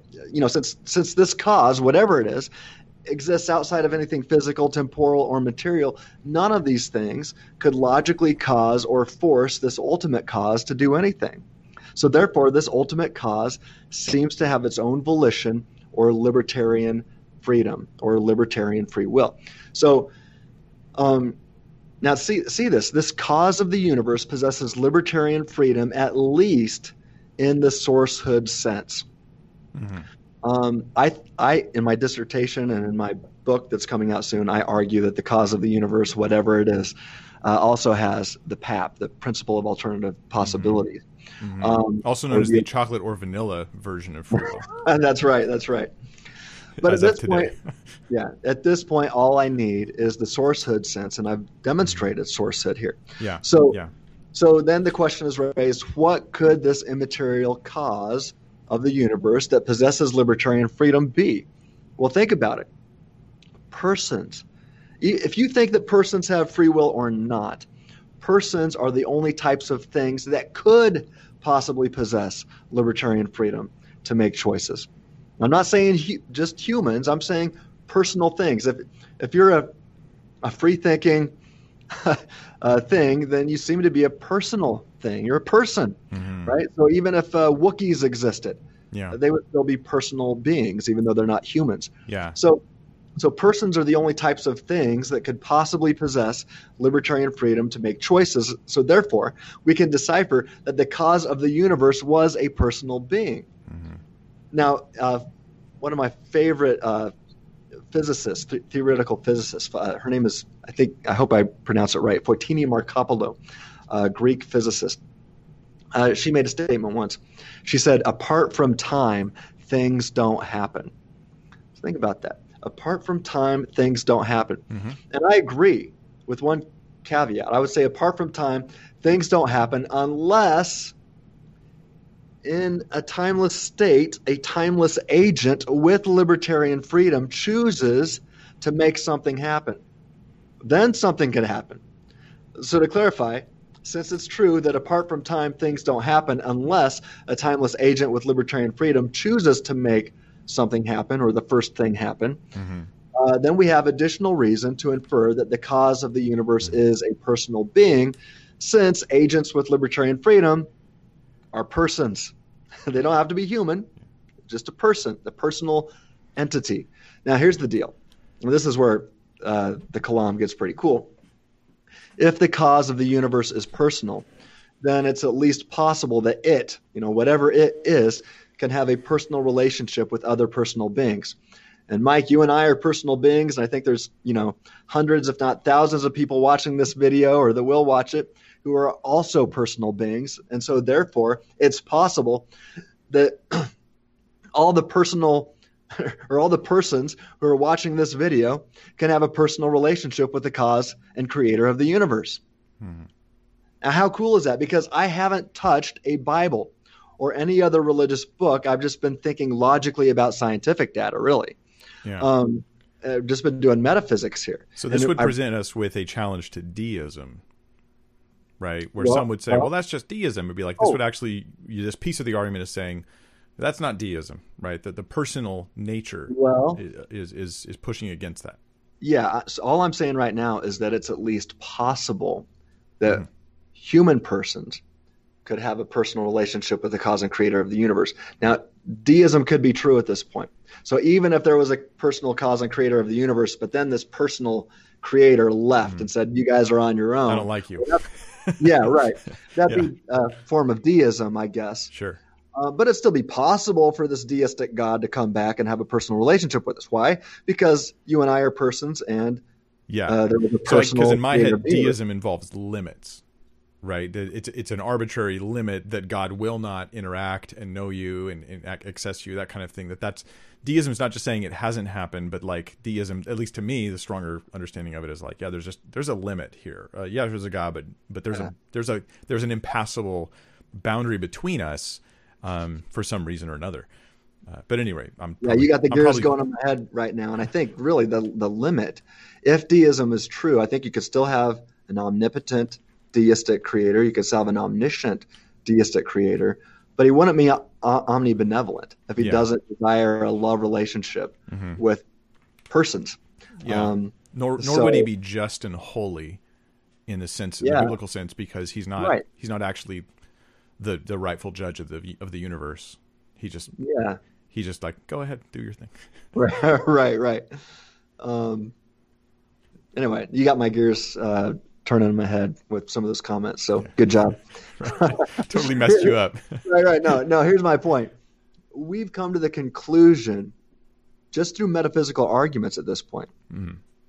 um, that human persons could at least possibly have a personal relationship with the cause and creator of the universe. Now, I call the cause of the universe God, but one is free to call this cause whatever they'd like. However, um, and Dr. Craig says this every once in a while. He says, as Shakespeare said, that that which we call a rose by any other name would smell just as sweet.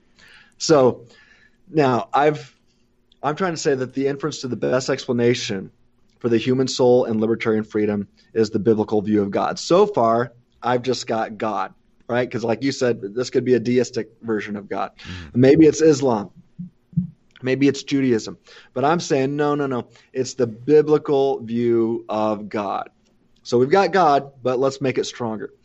Um, why is the biblical view of God the best explanation of human freedom and the human soul? Because the Kalam simply appeals to logic and science and doesn't touch a religious book um, whatsoever. But be that as it may, the attributes that we've drawn from that conclusion correspond with the way the Bible describes God's properties.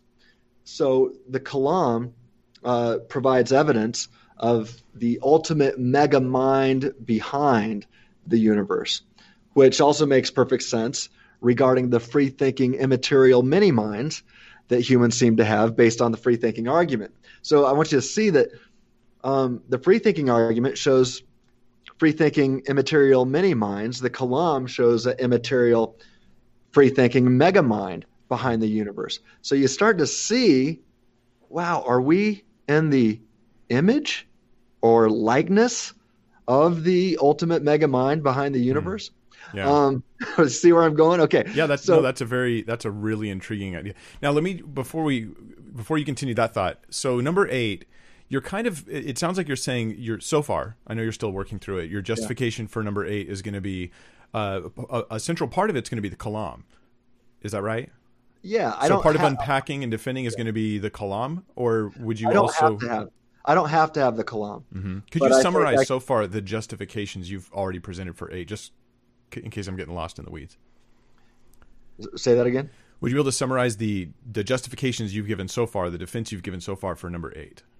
Yeah, that uh, you know, like I said, uh, that which we call a rose by any other name smells just as sweet, right? This is God. So we've we've shown that there's an immaterial supernatural, you know, other than nature, cause of the universe with libertarian free will. So libertarian free will is baked into ultimate reality before the universe ever exists, let alone the things within some things within the universe. Mm. So so we've got a, a, look. I mean the the free thinking argument shows an immaterial free think you know a libertarian uh, or an immaterial libertarian free thinking thing uh, exists. The Kalam shows an immaterial, libertarian, uh, free cause and creator of the universe exists. So my point is really to say that the human soul fits quite nicely in this theistic worldview. Mm-hmm. Now I, I've I've not simply argued for God though, in uh, conclusion eight, abductive conclusion eight. I've I've suggested that the biblical view of God is the inference to the best explanation of the existence of the human of the immaterial human soul. And that's because the biblical view of both God and soul are clear. So I think, I mean, so, so um, I guess we should finally appeal to Scripture mm. now. Or did I answer your question? Or I think it sounds to me like, it, unless I'm missing something, that that the kalam is. So okay, so far in the argument, what we get is an immaterial soul and free thinking people. You know, it's kind of what we're getting in the beginning part, the first seven, and then eight is saying. So far, I hear the kalam offers a defense that there is an ultimate cause of the universe that also has free will. The same kind of thing. And so are. you're suggesting that we're deriving our free will not from the universe. There doesn't seem to be a natural cause, mm-hmm. a cause within the universe for my free will. So you're deriving it from the, the this ultimate being who has free will. So you're so you're making a creation created relationship between the right. two. Yeah, like uh, free will, libertarian freedom, as all these naturalists are saying, doesn't seem to have room in a, in a purely naturalistic universe. If nature is ultimate reality and that and all reality, then where would libertarian freedom come from? But if God exists and created the universe, then libertarian freedom exists before the universe. So it seems that the creator with who possesses libertarian freedom could surely create creatures uh, with libertarian freedom. Mm. At least, at least if he's uh, as powerful. Mm. now, would you also run the argument a little differently? Like if you were to do it. Uh, I love the Kalam. I think it's a fantastic. Right, right. Convinced, I'm convinced by it. I use I've used it in, in line at Disneyland with somebody, uh, and I thought it was great. and he did well, too. Next actually. time you go to Disneyland, share the free thinking argument. and Let me know. Um, but okay, but but let's say that I didn't use the Kalam, didn't associate this other argument, just for the simplicity of it. Would you would you say um, this works. and please yes. shoot me down. I mean, this is this is I'm, I'm, expressing the kind of thoughts that come to my mind that might come to others' minds, and so you can you feel free to shoot me down. I won't be embarrassed. Um, the idea would be uh, we we we we know we have free will, and Mm-hmm. some kind of soul, and we can't source this in the natural, and so there is a supernatural cause for my for my free will, and that that right there seems to be. I say supernatural or you know non naturalistic cause for my free will, Mm-hmm. um, and to and to suggest an impersonal cause and, and you know something that doesn't itself have free will starts to get problematic for some of the same reasons. Yeah, I, I like how you said that. All right, cool. Share that at Disneyland too. so right on. Okay, so you wanted to get biblical. Yeah, let's finally get biblical. Like I All right. said, I don't start with scripture, but as a philosophically inclined, systematic theologian, uh, yeah, I don't start with the Bible. I, I like to end with the Bible. Um, when I go speak at different churches, I, I often say that. So I said, look, your pastor starts with the Bible. I'm not going to do that. I'm going to end with the Bible. And that means you should respect him all the more when he starts with the Bible next week. so, uh, so let's let's finally appeal to Scripture. Uh, I'm going to just use. I'll keep it simple. I'm just going to appeal uh, to one passage in the Old Testament and another in the New. Um, so Genesis 1, 26 and 27, God says, "Let us make man in our image." Okay, and other uh, translations would say, "In our likeness." So, given the kalam, you know, the kalam helps us think through this. We start to see what it means to be in the likeness of this immaterial, supernatural, uh, libertarian, free uh, uh, cause and creator. Right? Uh, doesn't man doesn't mean a, a perfect. Um, like it's not like a mirror kind of image, but it's just a likeness. We are like this cause and creator. Um, and, and really, if you think about it, I mean, we're uh, we're kind of little miracle workers. We we do supernatural things every day just by the mere process of thinking and being rational. But anyway, um, not to mention moving uh, physical things. I can move my arm just by thinking about it. Yeah, I think we're way more amazing than we ever Oh, think. It's just right? Yeah. blows my mind. Here we are, Anyway. two, we're two like actual beings in a conversation, being viewed by a bunch of other beings that have like a, a consciousness and awareness and And can think rationally about it. yeah, yeah. think, And this oh, is where the, the theistic argument. worldview I think makes more sense because you look around and you go, look at you guys, you're made in the image of God, you're you're amazing, Mm-hmm. you're, you're sinners that you need the grace of Christ, but your very nature is there's this wow, this just amazing wow factor. I'm fearfully and wonderfully made. Whereas then the atheist worldview has to look and then try to kind of try to like tone down all that stuff. Like ah, you, Right. you're not you're not really. Mm-hmm. You're not. You're just a meat robot. You're. You don't really have consciousness because that's a consequence of my worldview. Yeah. And, um, we want to rescue you guys from that worldview. Right. You are so much more than a meat robot.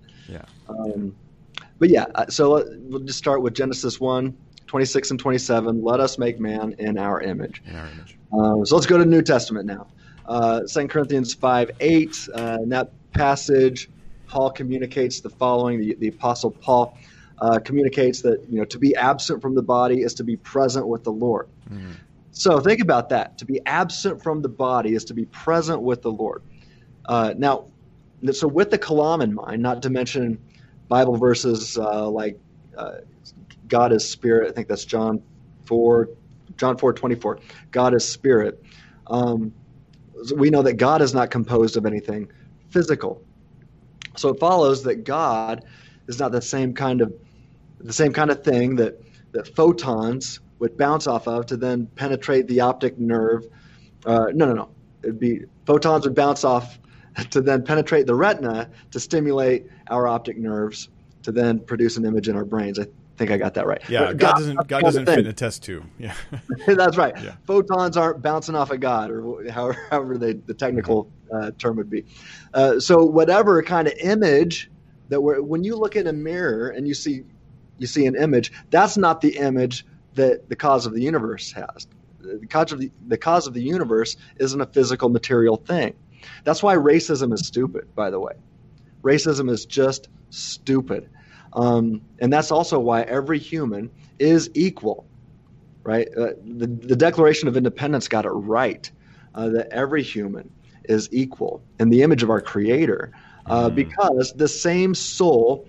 Look, LeBron James. I think you meant I- to say made in the image of you know you know the thing. that's that's right. oh, yeah, no, yeah. Our, our, our differences, um, even even in gender, are, our differences which which are significant differences, but they're trivial compared to our core nature being made in the image of God. Image and then our God. differences in skin color are, are irrelevant. And differences in size and shape. Yeah. You know, LeBron James has much more physical power than I do.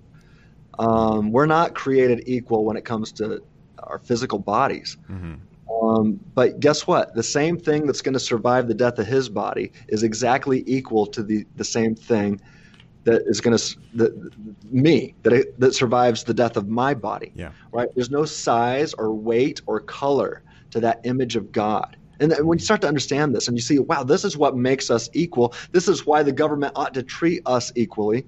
Mhm. I promise I wasn't getting, going to get into politics today, but But just so you guys know, uh, Tim's actually on a kick right now where he's dealing with a lot of this kind of content, where he's dealing with social justice issues and Marxism and things like this. And if you guys are interested in considering the things that he has to share, um, that you'll find that on his website. I linked it below actually in the video description too. So, um, Cool. so yeah, you. I, I'm not embarrassed about those issues. I, I, in fact, I'm thinking I might need to dig into them more. Uh, I hope you do. the truth is i try to make my content be like it like it'll be valid it'll be relevant years from now it'll be relevant outside the united states and whatever country people are viewing i have viewers in south africa i have viewers in norway i'm not worried Right. about us politics when i make content but there are things that are just growing in importance in my mind and i'm thinking maybe i need to focus on those issues more we'll see the truth is it's like forcing me to care about things i just i know i know this sounds weird i don't care Right. I just don't care. Well, I I- and it's and it's easy for me. I'm like, look, that's obviously dumb. Like that's unbiblical and dumb, and Christians shouldn't do it. Like, how hard is this? Right. Um, and this this isn't about picking a side between Republicans and Democrats. And if we think it is, we're not thinking biblically. Anyway, well, Yeah. maybe maybe we'll touch I'm more on those issues later. I'm a I'm a proud, free thinking, registered independent. So uh, I've definitely picked on Republicans in the past, but yeah, I do seem to be picking on uh, some Democratic policies a lot more uh, lately. But let's uh, table that. Uh, we can Yeah. discuss that at Well, yeah, because you can disagree with us on those secondary political issues, Mm-hmm. and I can disagree with you and you and me. The, um, the we're talking about the central issues about the Christian faith, and there will be believers who are genuine followers of Christ who will disagree on those issues, and that's okay. Yeah, Um, that's right. That's right. So let's get get back to this image um, and this likeness. You know, uh, I, I think a better interpretation of that passage is, uh, you know, let us make man in our likeness. But I'm cool with image too because image just means likeness. But God is an immaterial and supernatural mind, right? We we see this from the Kalam, and so is the human soul. We see that from the free thinking argument.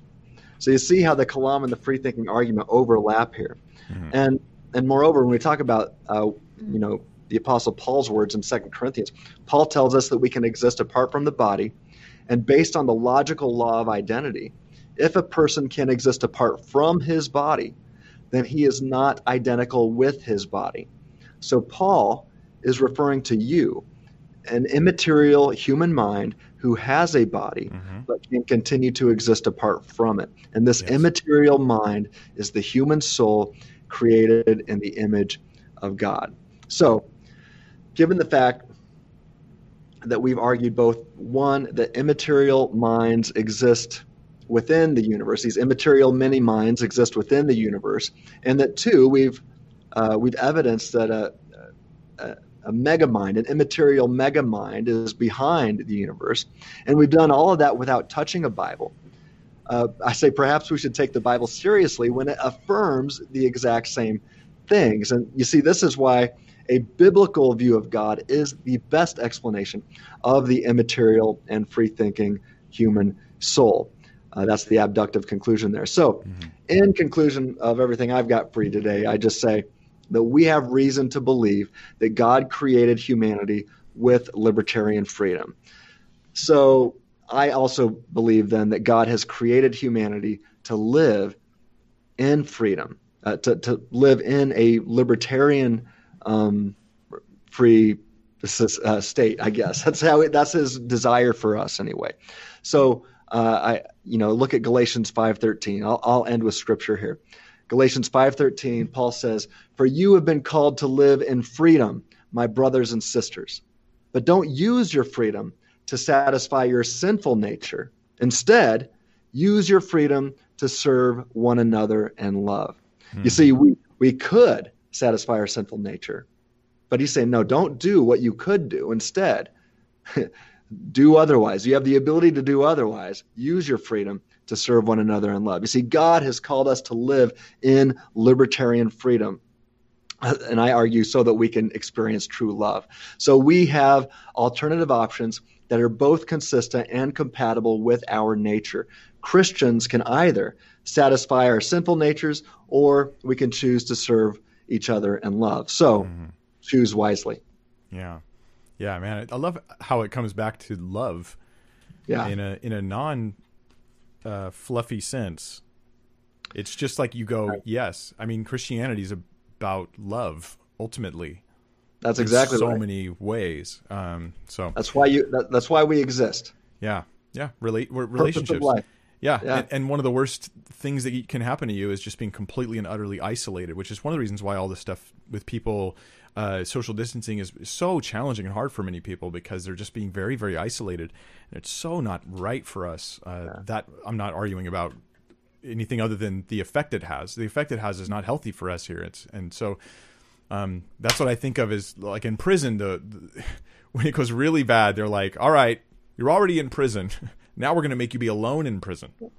Right? right. That's like solitary confinement. It's like the worst because because we're made for relationships and we're made for yeah. love. And here Christianity is all about God who wants to have a relationship with you where you love him and you choose him as he chooses you, freely joined together, covered by the forgiveness of Christ. I mean, it's mm. it's beautiful.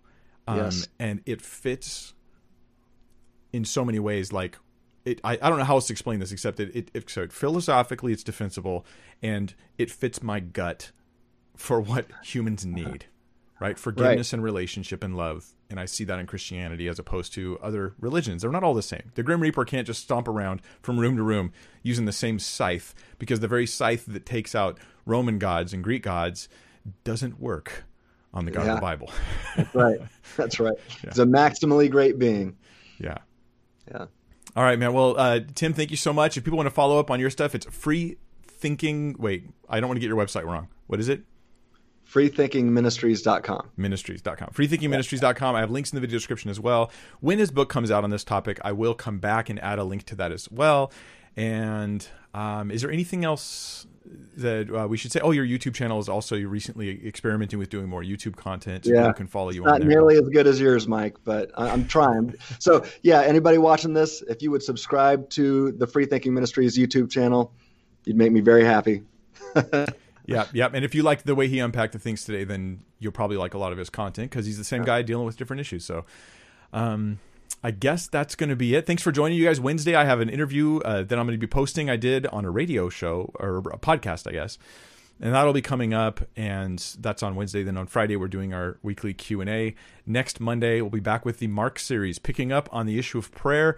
I'm fiddling around with how I'm going to handle this next issue. I may deal with it as um, is Kenneth Copeland right, as a sort of topical, uh, uh you know, because I'm dealing with probably the most powerful probably the most powerful, strongest um, prayer passage from from the words of Jesus about it, whatever you ask, believing you will receive.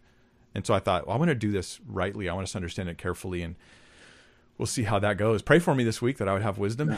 And um, all right, thanks, Dr. Tim Stratton. And oh, there was somebody in the in the comments uh, in the live chat who I, I, got a note from one of my mods who was saying that you're not really a doctor. Um, and, uh, no, and, and I just want to say, like, welcome mm-hmm. to the internet. Yeah, right, right. yeah. So tell uh, us, just tell us, what was your PhD in? What, what, what? You know, where, where'd you get it?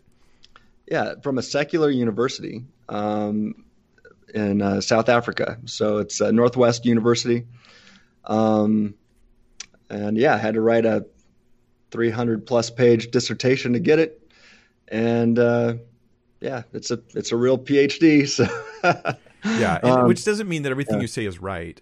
But no. what it means is that you've you've put your homework in on this topic, and this right. is this is the issue. This is related to your dissertation, the stuff we're talking mm-hmm. about today. So, um, so at any rate, uh, you know, people are always going to Right. Not going to go look up your institution and be like, oh, that one doesn't count. Not in America. Yeah. Okay. Sure. that's just that's just welcome to the internet. You should right, see the things right. they say about me. Mm-hmm. hey, bottom line, it doesn't matter if I'm uh, if I have a PhD or not. No. Um, what matters is your one. argumentation. Right. What ma- I don't care if somebody is, uh, is a janitor at a gas station. Nothing wrong with being a janitor at a gas station, but if their arguments are uh, valid and sound, then they're valid and sound, and you got to take them seriously. And if they did study philosophy, they would understand what an ad hominem is, and they wouldn't attack your degree or your education. they would focus on your argumentation. That's right. That's right.